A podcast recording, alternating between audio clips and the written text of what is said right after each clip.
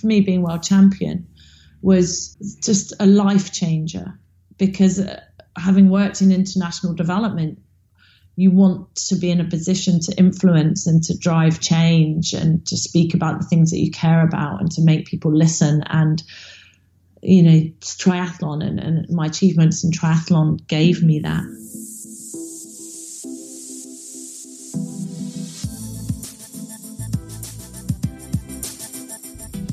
All right, well, welcome to the Supporting Champions podcast. I'm delighted you've joined me.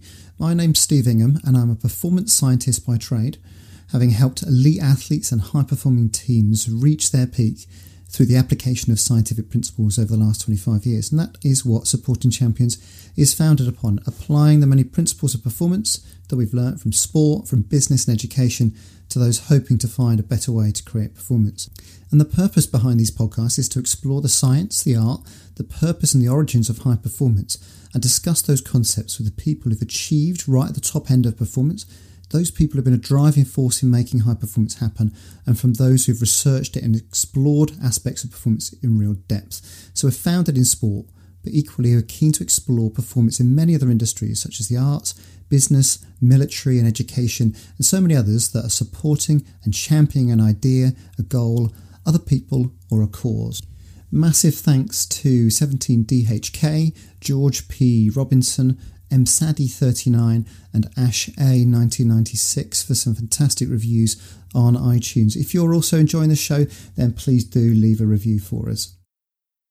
And so to this week's episode, in which I talked to Chrissie Wellington, OBE, former professional triathlete who won the World Ironman Championships on four occasions. Now, Chrissie spoke at the Supporting Champions Conference back in March 2018 and gave such a stirring speech I was really keen to catch up further to share her story and her insights on the podcast, but also to explore some of the areas that she spoke about so passionately about at our event. Now, in the interview, Chrissie shares her journey on becoming a professional triathlete. She talks a little bit about the competitiveness, that inner drive that she's had all throughout her life. She talks about what it's like on the start line during races and what it feels like to cross the finish line and some of her pivotal races. This interview is rich with insight. Chrissie is a powerful, soulful, and inspirational person with an infectious enthusiasm that you just can't help be influenced by. But Chrissie is also deeply thoughtful, hopeful, considerate, almost existential in her thoughts and how she approaches life and her legacy. I had goosebumps throughout this interview. It's just a privilege to listen to her, and I really hope you enjoy it too. Fantastic, Chrissie. Welcome. Well, welcome back to Supporting Champions. You, you're a, you're a friend, having spoken at the at the conference, but welcome to the podcast. It's it's really great to to have you on. So thank you so much. It's great to be on. Thank you for having me. Um, now we had such a positive response to you, you speaking at the conference, and I mean you gave such a powerful and passionate account of your journey and the things that you're interested in and looking forward. And um, to be honest, I've got to say, I, by the time you'd finished speaking, I was I was ready to bite something. I mean, I was so I was so pumped and um, up for it. Um, are you? Do you always have that effect on people? I don't know. I don't know if they're ready to bite something or ready to jump into the unknown and enter a triathlon. I hope it's the latter, actually. but no, I do hope that through my story, I can inspire and motivate people. And obviously, your your story's not going to resonate with everyone, but if it, you know, if what I say does impact some people in the audience, then I, I, I am, and I would be really happy. Well, um, no doubt you had that that effect on all of the supporting champions conference delegates. So um, that was brilliant. So thank you for hooking up again. It was a bit of a chance to to maybe dig dig a little bit deeper and explore some of the concepts. I only had a chance to ask you a few questions when we are on stage, so I've still got a couple left over from that. But um, so um, for those for those that, that weren't there, but also to kind of recap, um, be be great to to sort of go back to the beginning almost that point where you were. You started your journey when you when you started to take up sport for the first time and, uh, and maybe tell that story about that, your transition to becoming a, a, a full time athlete.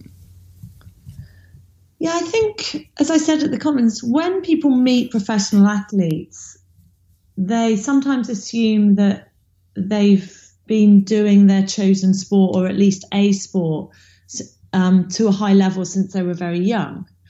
And that simply isn't the case for me. And my journey hopefully illustrates that people come to professional sports from a range of different backgrounds and there's not one single path and hopefully that lends hope to people that might not be taking that kind of stereotypical path um, mm. to professional sport yet still have that aspiration um, i was a, an active child i'd say I, I was a member of the local swimming club but local being you know the operative word i i I was it was really a, a, very low low level, but I, I, I could I could swim and I really enjoyed swimming, but I did it as much for the social side as as anything else. And I was on the netball team at school as as well. I was far less successful at hockey actually, but.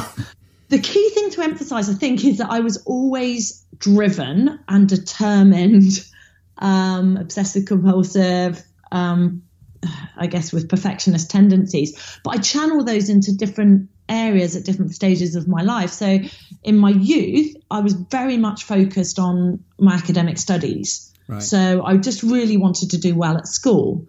Um, I was competitive with myself and I was competitive with others in terms of the grades that I achieved. Mm. And I carried that through to university and I went traveling for two years after university when I reassessed what my career aspirations were and realized that my passion was not law as I once thought, but international development. I went on to do my MA in development economics up in Manchester, aged about 23. And it was then that I started running. So I hadn't done a lot of sports since maybe 15, age of 15. And I just started running. And I, I thinking back, I, I wanted a release. I wanted a physical release to the mental pressure that I was placing on myself in my in my studies. And so I, I started running, and as many people do, I started um, slowly, uh, with you know 20 minutes, 30 minutes, 40 minutes. But I soon realised that it was giving me the respite that I wanted, and also that I really enjoyed it. Right. Uh, and I entered the London Marathon on talking to a, a friend that had done it the year before. I managed to get a charity place and trained quite obsessively, but in a very unknowledgeable way for the London Marathon in 2002. And really, that was my first foray into endurance sports. And it was a revelation, right. Steve, because I, I realized at that point how much I loved running and that I had a talent for it, not necessarily a talent that was going to take me onto the world stage, but a talent to be relatively good at that at an amateur level. Mm. And so I started running for a club, and then I met someone that would influence my life in a way that we could never have imagined. And they basically said to me, "Do you do you want to do a triathlon?" And mm-hmm. I've never ridden a road bike, and this was in 2004.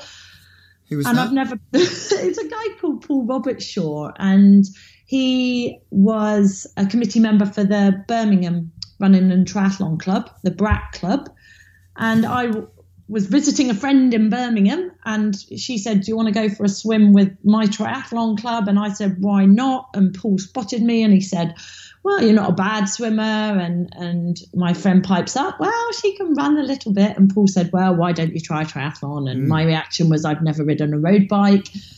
We got me a third hand road bike. And that was my first kind of leap in, into, into triathlon. Mm. So you said that there that you've always been driven.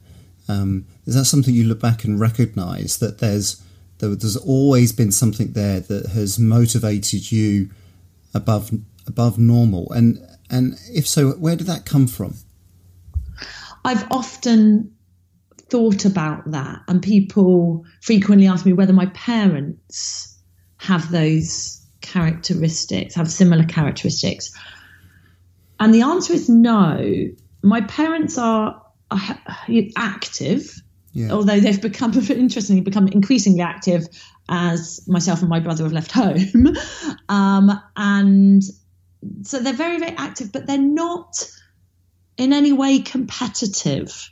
really, um, in a in a in a sporting sense, and they they worked hard, but they never strived for the perfection right. um, that that I and, and to some extent my brother, you know, strive for. And as long as I can remember, I've been very, very determined to to do my very best. And I can't rest until I know I have given everything my all. And I have a dislike maybe for mediocrity. Right. Um, I just want to to stand out mm. not stand out in a way where I'm the center of attention but just to stand out in terms of maybe my achievements um, Mm. and I, I really don't know where it's where it's come from. My parents have always been incredibly supportive, so I've never felt that I need to necessarily prove anything to them right or to anyone else. Um, but it is a trait that I I have always had, and I would say that it, for the most part, has enabled me to achieve some wonderful uh, things in my life. But I do believe that it also needs to be managed because it can take you to some difficult and dark places, which uh, it has also done. Mm. So it it, do, it does need to be carefully carefully managed. But I do think that without that drive and discipline and ability to self motivate and desire to succeed, I wouldn't have made a success of myself in sport and perhaps in in in academia too. So that that notion there that you're you're you've always been searching for some some sort of performance that's remarkable, something that, but not as you say, not standing out necessarily for the sake of it, but to to achieve. Um, it's interesting that you're you have tried to understand it. You've tried to uh, un, uh, look back and think where did, where did this come from, but haven't necessarily got the full clarity as to the the experience or the role model or where it might be. Yeah, I, I think uh, many things in life are a combination of nature and, and nurture, and often are the result of a variety of influences. Same as my success in sport, it wasn't the result of one trait or one characteristic or one training session, it, or one person. It was the result of a whole environment. That, that, that shapes me and shapes an individual and shapes a performance. So I think if I try and isolate them, it, it, it's very, very difficult. But also that self reflection as an athlete or as a person, I think is very, very important. You might not necessarily come up with the answers, but it is interesting to me to e- explore the the roots, especially like I said, if if sometimes it manifests in unhealthy behaviors, and then you can take steps to um, to address them and try and resolve it. So you you said that it was a misnomer about um, that athletes have always been doing the thing that they've been doing. I mean, your story is is the polar opposite of that to a certain extent, isn't it? We pick you up trying to try and triathlon for the first time, but I mean, the the word that I often associate with with your journey is meteoric, uh, arrival onto the scene. Um, and you, you can see the steps that you, you took in terms of taking uh, doing a triathlon or a, a marathon, triathlon, Ironman, but you accelerated onto the scene like no one's ever heard of before. Um, yes, and yes and no. Um, I I feel incredibly strongly, Steve, that people have talents that they may never ever know they have Right. unless they are brave, and I'm not always brave, but brave enough to explore them. Right. Um, if I had not um, accepted the challenge of doing a triathlon, I would never have known that I was it was something that I was good at, and that that is the most impactful and profound mm, lesson about my life journey of all. In that I have to going forward seize opportunities because it, you never know where they might take you. And you might not always succeed or you might not always enjoy them but then at least you know. So that's that's the first thing i guess to say is is to encourage people to, to try new things and to explore and to adventure because in doing that you will find talents that you may never know that you had but also reference to, to your point that I believe that athletes come from somewhere. So, yes, in your words, it was meteoric in terms of I went from being an unknown person to being a very known triathlete in my field. I was shaped by my past. Yeah. And so it wasn't that I was this unhealthy, you know, mm, yeah. kind of apathetic person that suddenly the next year is is world champion.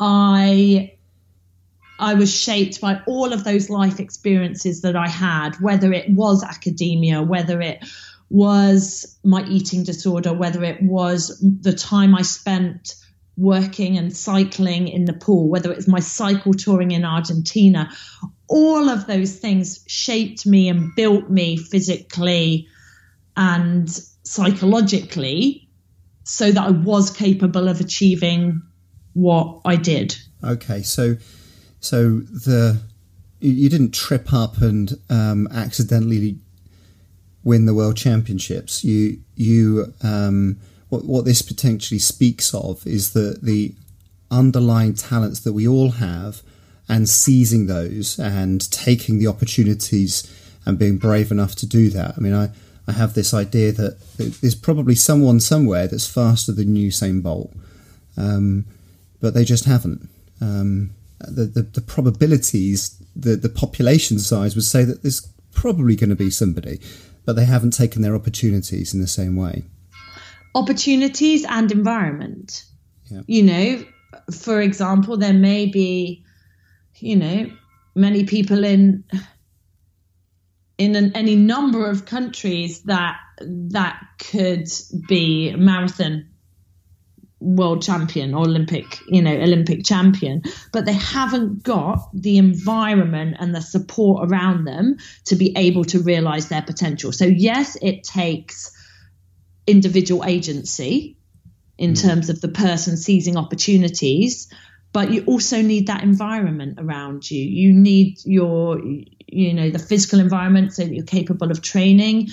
Um, you need clothing, you need financial support in many circumstances, um, physiotherapy, you, you, know, that the opportunity to buy the right food and, and eat the right food. So all of those things shape you as an athlete. And I was, I had that combination of individual drive and determination and agency and the the opportunity to carve out an environment that was conducive to success. Hmm. So oh, that's fascinating. Really, really important insights there, and um, so so good. The, take me back to 2007 then. Um, so how how was it sort of standing on the start line of the worlds for the first time? What were you what were you expecting? How, how did you anticipate the the event? I I I often reflect back on that that that first World Championships, and I think in many ways naivety w- was a blessing. You know, as a, as a as a new athlete to a sport, relatively new athlete to a sport, for me, not knowing was um, kind of the wind beneath my wings.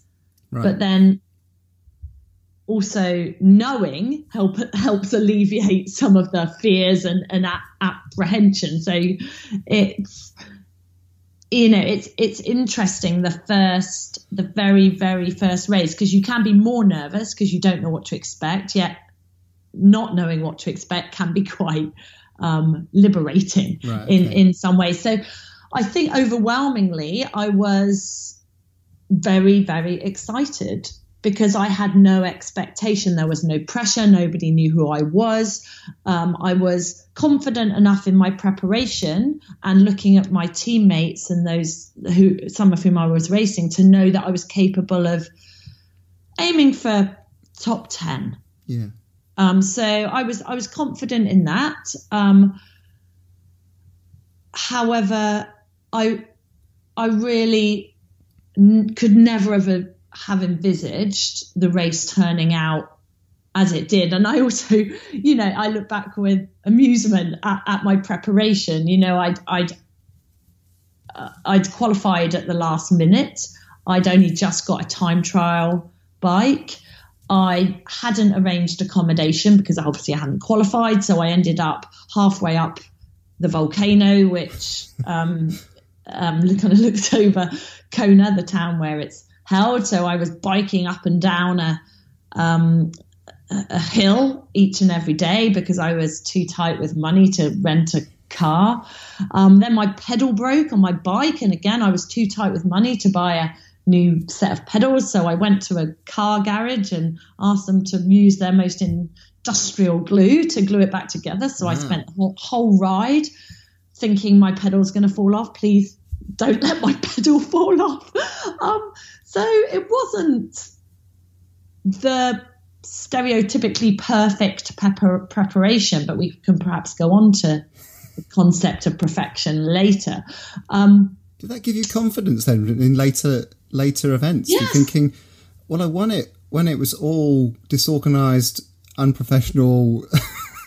yeah, but it just teaches me that, that, that, that preparation perhaps is never perfect. There's always Right. something that happens that you could do better at or that you might not have expected. Same in a race. Hmm. In a race as long as an Ironman, I believe it- things can never go perfectly, but it's perfect because you overcome those imperfections. So I I I don't ever strive now for that. Or I don't ever I strive for perfection, but I don't ever let that derail me when things go wrong. I've been I've gone into too many races with a little bit of an injury or where you know my my practical preparation isn't as good as it can be and still succeeded.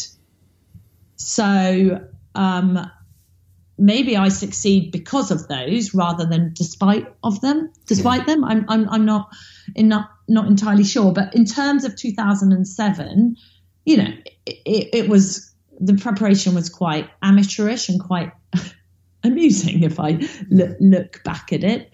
But I think I was just not constrained by any sense of what was possible and what wasn't. So if I thought too much about it, people would say, well, it's not possible for a newcomer to win the world championships. You know, you have a rite of passage, you've got to go through that. And that I might have let that put me off. I, I just didn't even think about it. I just went in and I just raced. Yeah. And I just raced with no expectation. And I raced with all the joy and euphoria that only a first timer can, you know, can have. And I, I, probably segue into to something slightly different, but it, it, it's something I also contemplate quite a lot is goal setting. So people assume that professional athletes are all like Michael Johnson. They set a goal and they set out to achieve it and they believe it 100% that you know that they're capable of, of that achievement. Whereas others like me in 2007 never went in with the goal of winning. I just went in with the goal of being the very best that I could be. And that took me to the victory. Um, and I also, I, I sometimes think that dichotomy is quite interesting. Right. So there, you're talking about sort of like outcome focused goal of I need to set this time or I need to win um, the status or the, the actual performance figures versus an inherent internal based goal this is this is how I want to be on the day. You've captured it a lot better than I ever could. Absolutely. like it's that focus on process rather than outcome. And fast forward to 2011, that was exactly the same. The focus was again on process rather than the fact that I wanted or was striving for that victory. And that liberates me. So you, you're on the start line thinking, I want to to produce the best performance or the, the uh, performance that I can be proud of or some internal direction there. And you, you would have had a dawning realization that would have that would have sent your lens onto a podium at some point during that race. How did that how did that go? How, what was going through your mind? Are you thinking I might win this? I I had a relatively good swim and I was on the bike and I realized that I was stronger than many of my competitors um, because I was overtaking them. And um, at the 90k point, I could see the lead girls coming back the other way. There's a turnaround and, and you pass each other.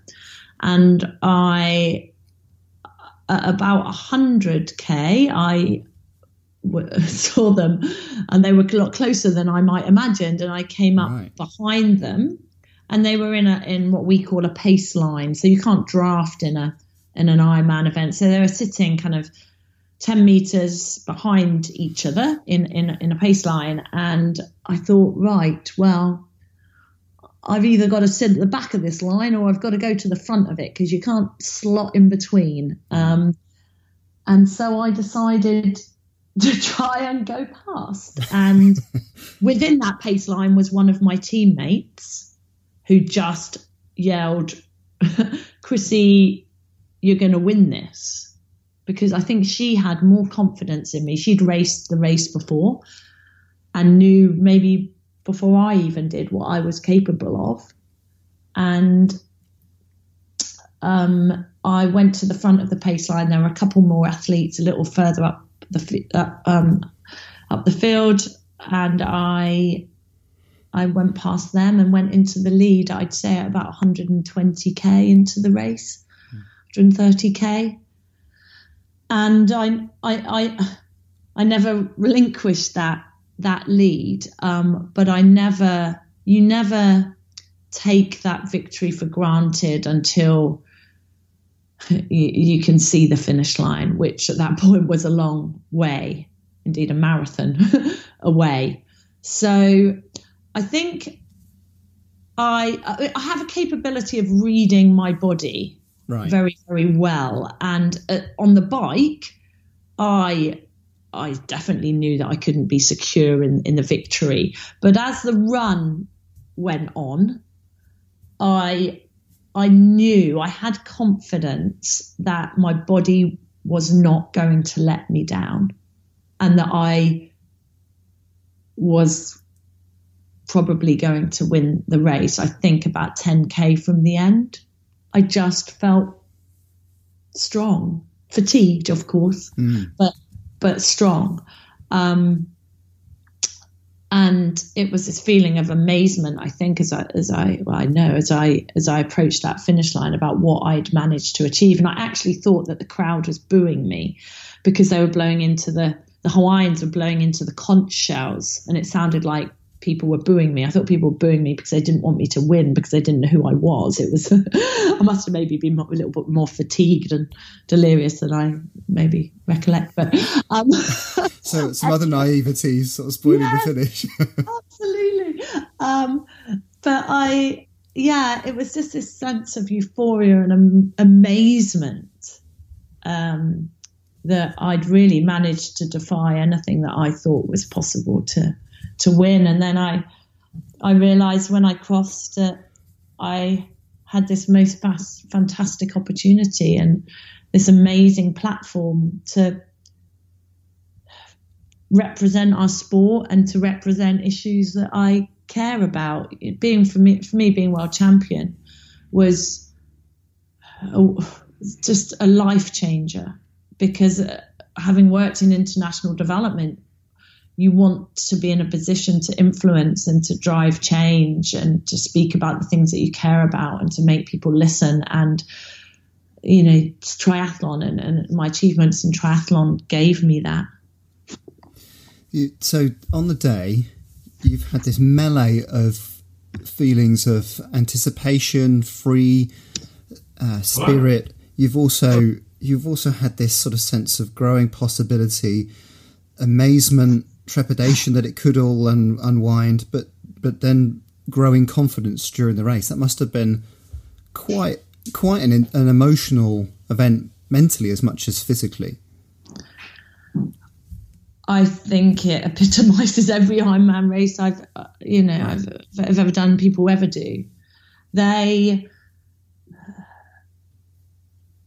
they're like life with all their ups and downs and highs and and lows. And it's just this fantastic lesson learning experience. And that's why they're so powerful and so um, impactful on people and their lives.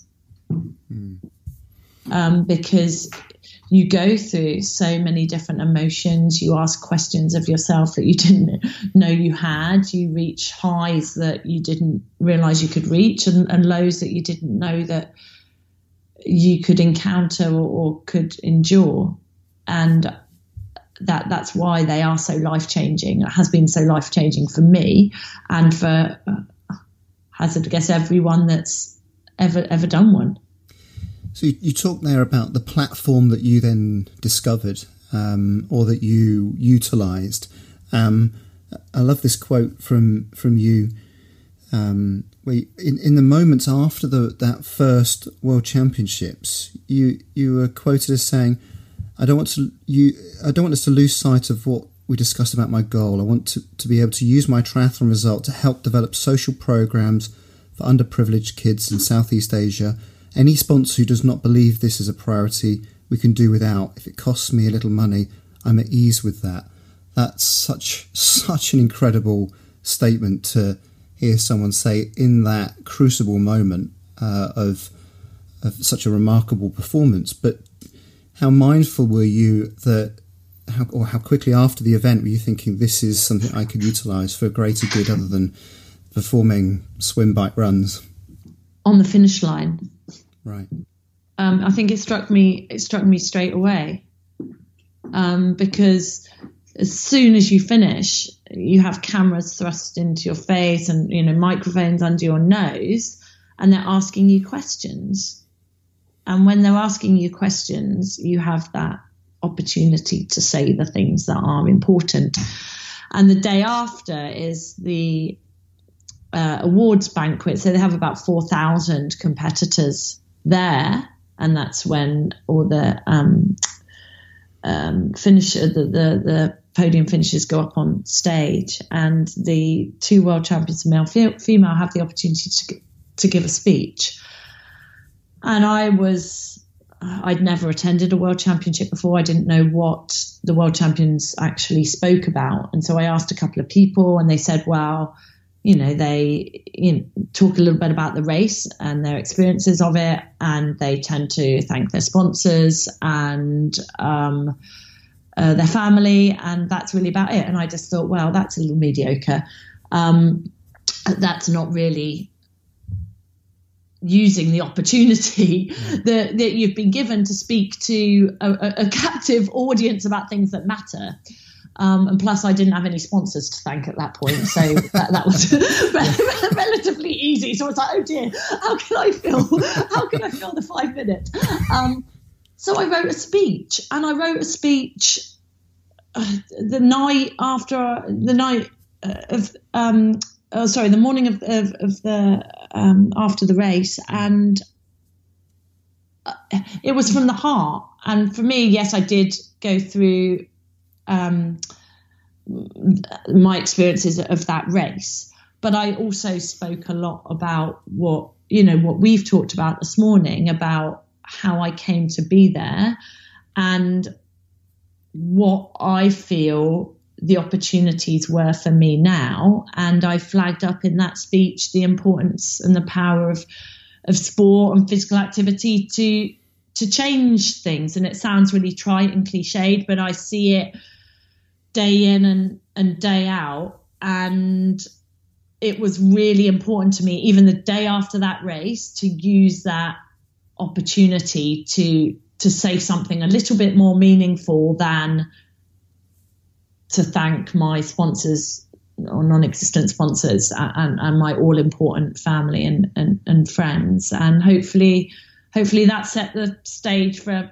for what I wanted to do in the years the years since. Mm.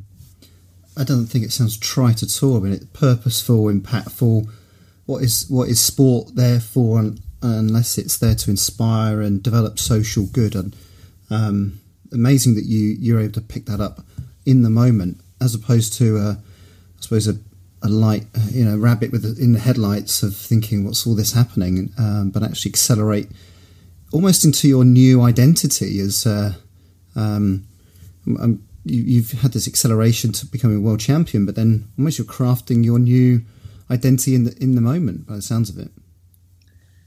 Yeah, you're right. Um, it's very perceptive. I I was a rabbit in the headlights a little bit, you know, especially in terms of the commercial side of things you know, I was an athlete. I wasn't yet a professional athlete in that I wasn't making a, a living up to that that point, and I didn't have sponsors. But so that was really a whole new experience for me. Um, I was relatively used to public speaking, having done quite a bit in my former career with the government. But again, I wasn't used to media interviews and, and being bombarded with, with, with questions about triathlons being a sport that I really didn't still didn't know that much about. Um, but I realised very quickly about about the platform I, I had and that I I, I could use it um, to to drive to drive change. So um, fast fast forward a little bit when you had some some major difficulties around the 2010. You obviously won 2007, 8, 9, and then a difficult decision to withdraw almost on the start line. And and a, and it sounds to a certain extent a similar scenario, but in a different disguise, coming into the 2011 uh, worlds where you've had uh, disruptions, but you decided on one occasion not to compete, and another co- occasion to compete. Could you just tell us a little bit about that dynamic? I didn't feel great the morning or the day before the race in 2012. I just felt like I had a bit of a head cold, a bit of a sore throat, and I didn't sleep well, which is normal. And then I just woke up in the morning and I just knew I was viral. And I spoke to my coach, Dave Scott, and I spoke to my boyfriend, now husband, Tom, and my manager. Ben. And Dave said to me, if it was a training session, would you train? And I said, no. And he said, you've got your answer. And I made the difficult decision to withdraw. I just think it's too dangerous to do a an event like an Ironman when you know that you're carrying a, a virus and that virus is in its very early stages. Um, so I withdrew, and that was really painful. Um, I was really disappointed. I mean, in the big scheme of things, it's it, you know, it's not a life or death um, situation. But you know, when you're a professional athlete and you're focused so heavily on on that pursuit of that goal, it's it's very disappointing. And it was com- that disappointment was compounded by you know, accusations, you know, rumors. Oh, she's pregnant. She's too nervous to start. She's crippled, you know, crumbled under the pressure. She's failed a drugs test. All of these rumors um, um, were circulating. So that that that was quite difficult. I'm quite a sensitive soul, and um, it, it, was difficult difficult not to be impacted by those. Um, but I didn't start. I didn't race. Someone else was crowned world champion, quite rightly, and I went back to Boulder to lick my wounds, get healthy. Um, but from disappointment comes um, can come success, and I I went on six weeks later to have one of my greatest victories, which was to break the world record at Arizona, mm. Ironman Arizona, and to see my husband in his first Ironman also also come third, so or, or come third, so that proved to me that you know from from our lowest points can also come some of some of the you know the, the highest and, and, and most meaningful points and victories so that was a real learning experience for me. And going into 2011 two weeks before the world championships i had an accident on my bike again in a training out in boulder. I had what's akin to third degree burns on my leg um, and my elbow. And I was in and out of hospital getting the wounds scrubbed. They got a bit infected. Um, and although it was debil- debilitating physically and that I wasn't 100% structurally fit, I wasn't, I knew I could start right. the race because it was simply a flesh wound. um, and nice Monty Python reference. Monty there. Python reference, but it was it was a it was a flesh wound, albeit quite a deep one and one that hurt. Um, and I didn't know whether I'd do myself some long term damage. I um, I hope not, but I I I have to admit, in some ways, it liberated me because I was three time world champion going into that. There was a lot of pressure. There was a lot of talk of me winning. And I also I almost felt like actually I've absolved myself of the expectation right. to win. I didn't expect myself to win and nobody else did because I couldn't really even walk properly. So uh, I remember getting an email from from my friend and he's he said you finishing is the story. That's the success. And I thought, yes, that's the success. Finishing is the success. So just go out there, just race, just do your best, finish, and that will that will be the measure of success. And um,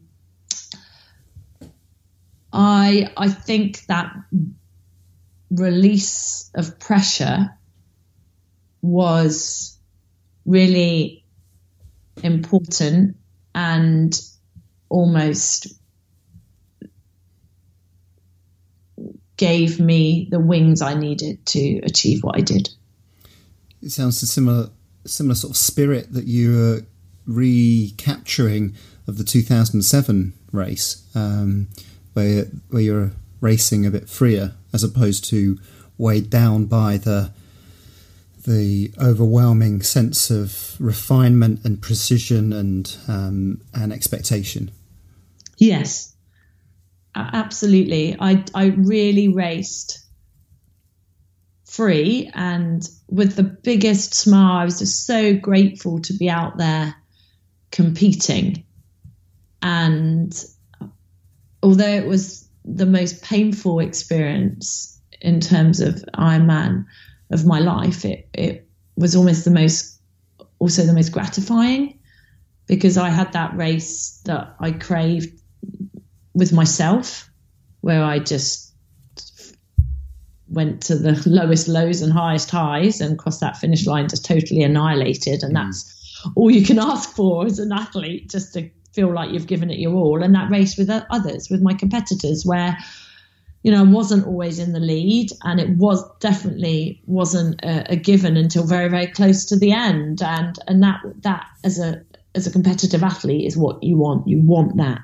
that that hard fought race. And I realised also that a I was capable of so much more than I thought, and that is so empowering. And b that your imperfect race can be totally perfect and that those outcome measures those times on the clock especially are, are meaningless because the, the time was was slow but it was my perfect race. And and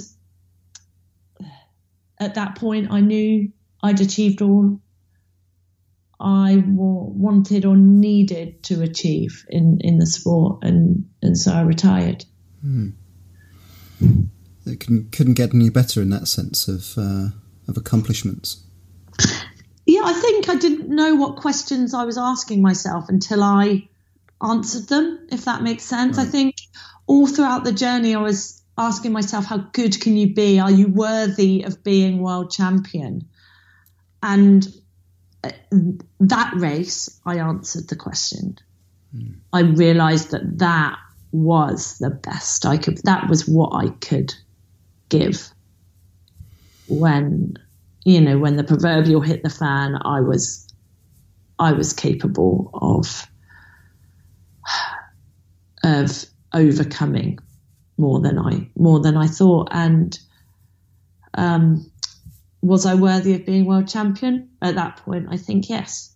And no matter how many more times I raced, and no matter how much faster I got or world records I broke, and I know that nothing could come close to the euphoria and the sense of satisfa- satisfaction that that race gave me.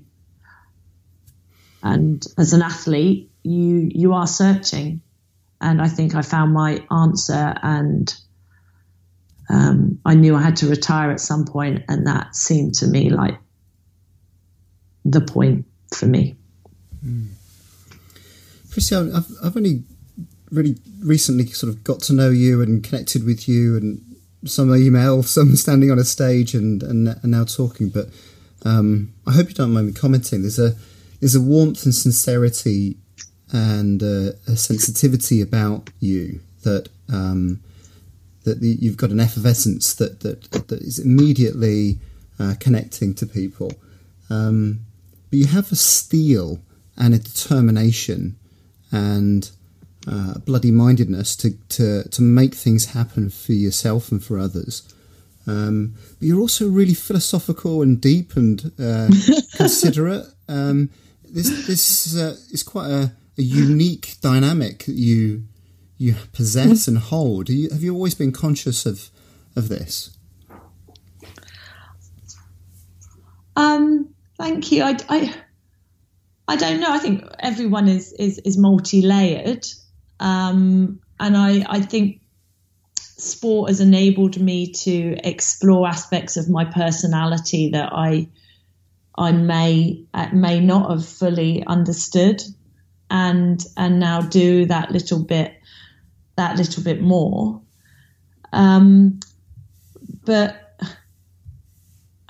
I, I, do think that, that the most people are, are a combination of, uh, you know, lots of different characteristics and, and, traits, and it's it's nice to be able to explore and, and demonstrate those in in different contexts. And I just I feel so privileged and blessed to, to have this opportunity to, um, you know, live a really rich and fulfilling life and to be able to share this with with others and hopefully inspire and motivate and motivate them. Hmm.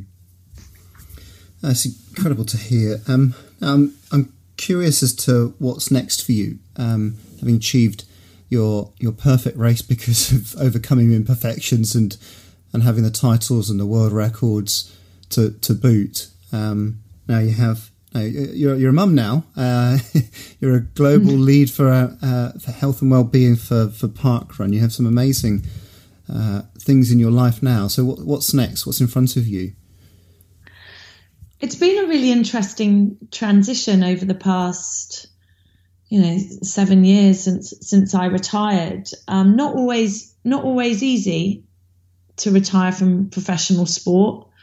You go from having this single focus on on one goal and ultimately being very selfish. Doing mm. professional sport is, I believe, a, a very very selfish pursuit, but one that you can make unselfish if you, uh, you, you know use your platform in in in the right way. But you know, I went from training four to six hours a day as an Ironman athlete um, to questioning my identity and who I was and my sense of purpose and my direction. And it took a little bit of time to to find that. And I had to remind myself throughout that process to be really kind to myself and to be patient and to continue to explore and seize opportunities.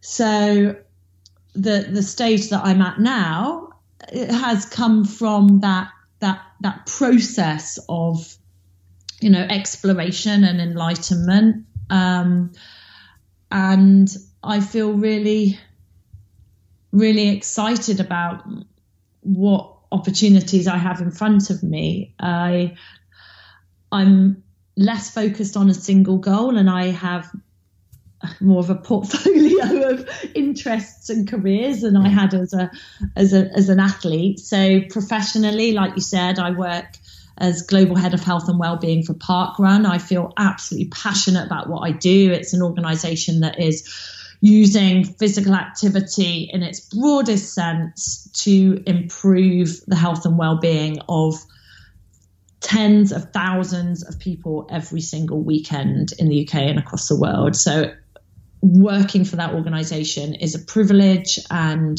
something that I really, really am passionate about and, and, and enjoy immensely.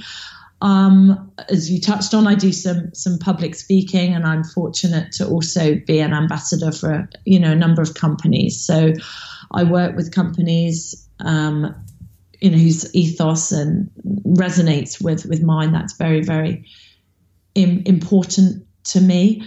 Um, physically, I'm throwing myself into different challenges. I had a little foray into um, ultra running last year, which really tickled my fancy, and I um, I definitely see some more of those in in my future. I I, I enjoy running, and and now, as you said. My other challenge, my most important challenge yet, is, is being a mother to two and a half year old Esme. Um, and I just feel that for me now, running is something that is um, logistically the most easy and practical. So I'm focusing on on running because it does enable me to keep the other balls in the air without juggle without dropping you know without dropping them is it because it's so time time efficient right, and okay. so you know just thinking back to what you said so just briefly about my traits and, and characteristics I really hope that I can impart some of those into our daughter.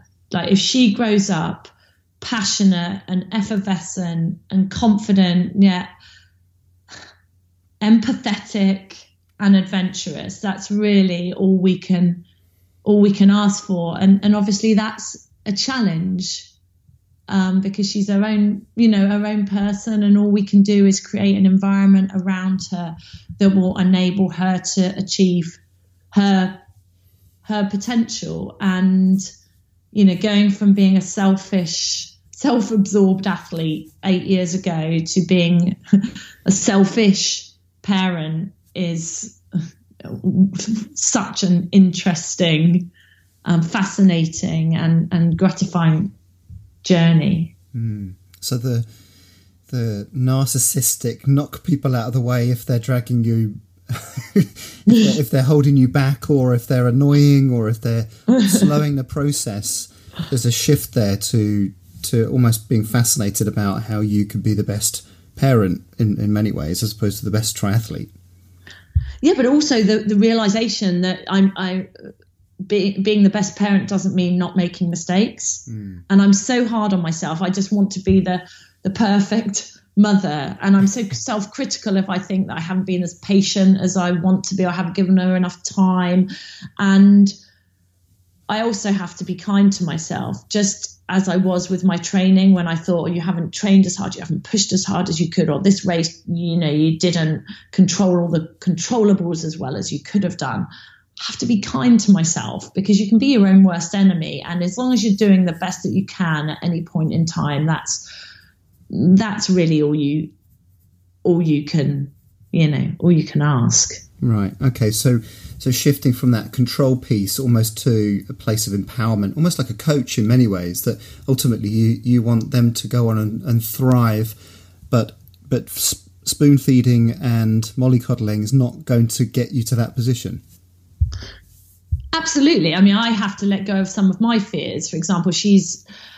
Uh, um, she loves the balance bike. She's on the balance bike, and I have a fear of going downhill very fast on a bike. I always have done, and she doesn't seem to have that fear, which is which is wonderful. Yeah.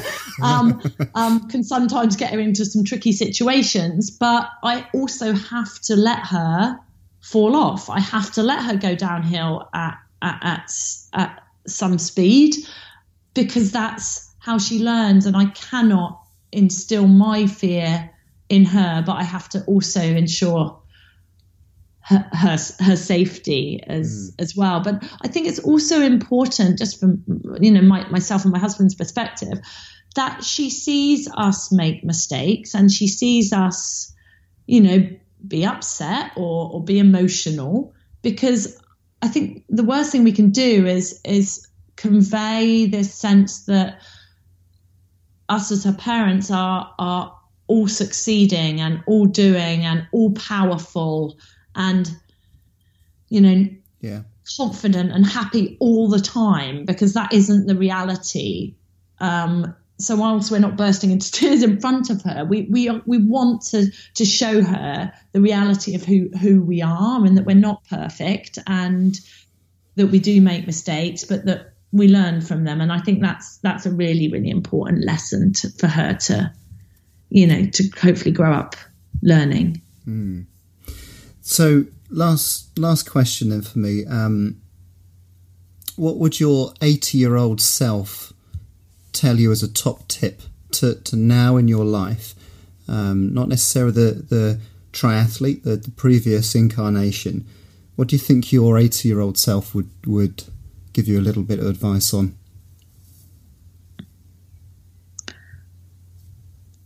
Um, I'd say it would that person would reiterate that you're capable of so much more than you think because at every stage in my life I've seemed to have defied expectations my expectations of what I thought was possible and I think that that is something always to remember. So I'd I'd like to always remind myself to to try new things, to strive, and to to reach beyond what you, you, you think you're capable of, and also be kind to yourself. right, that's wonderful. Um, I've just got a, a huge sense of of thanks for you. I mean, I've, I've, had goosebumps for the last 54 minutes and it's hugely motivating. I'm probably going to go and bite something, probably best it's lunch.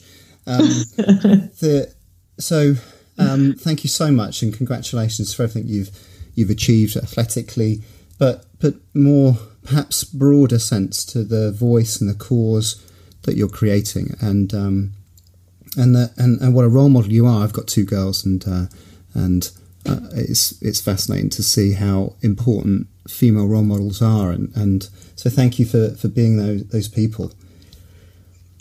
Thank you, and thanks so much for giving me this this platform.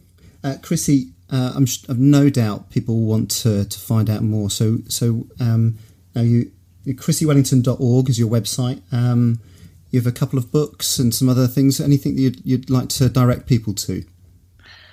Yeah, I'm relatively active on Twitter. I haven't yet embraced Instagram, although I'm feeling the the pressure to do that. So my my Twitter handle is Chrissie Smiles, C H R I S S I E, and Smiles. Um, uh, so I'm very active on on Twitter. Um, like you said, my website. Um, I try and be the best I can be, but I'm not very good at updating my website. So that um, is slightly slightly antiquated. I have written two books. My autobiography was published in 2012, which details my my journey um, through to being four time world champion. And I recently published a training guide, which is for people. Um, not just triathletes, but, but endurance athletes, people that are interested in in simply being the best that they can be and excelling um, in terms of, of, of, performance in whatever field they um, they're in. So it, encourage, it encompasses some of the practical, kind of psychological, and physical aspects of, of, of training for triathlon and, and endurance sport. That's called to the to the finish line, and both are available from all good all good bookshops. Um, but anyone, ones.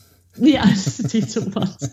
Um, but yeah, I, I, people can get in touch with, with me via via um, via my website and if, if, anyone ever sees that I'm, I'm speaking in, in their area or wants to invite me to speak, then then by all means um, do come along and, and, hear me speak. Or, or if there is an opportunity, I'd love to be able to address an audience. Chrissie, thank you so much. Thanks for joining us.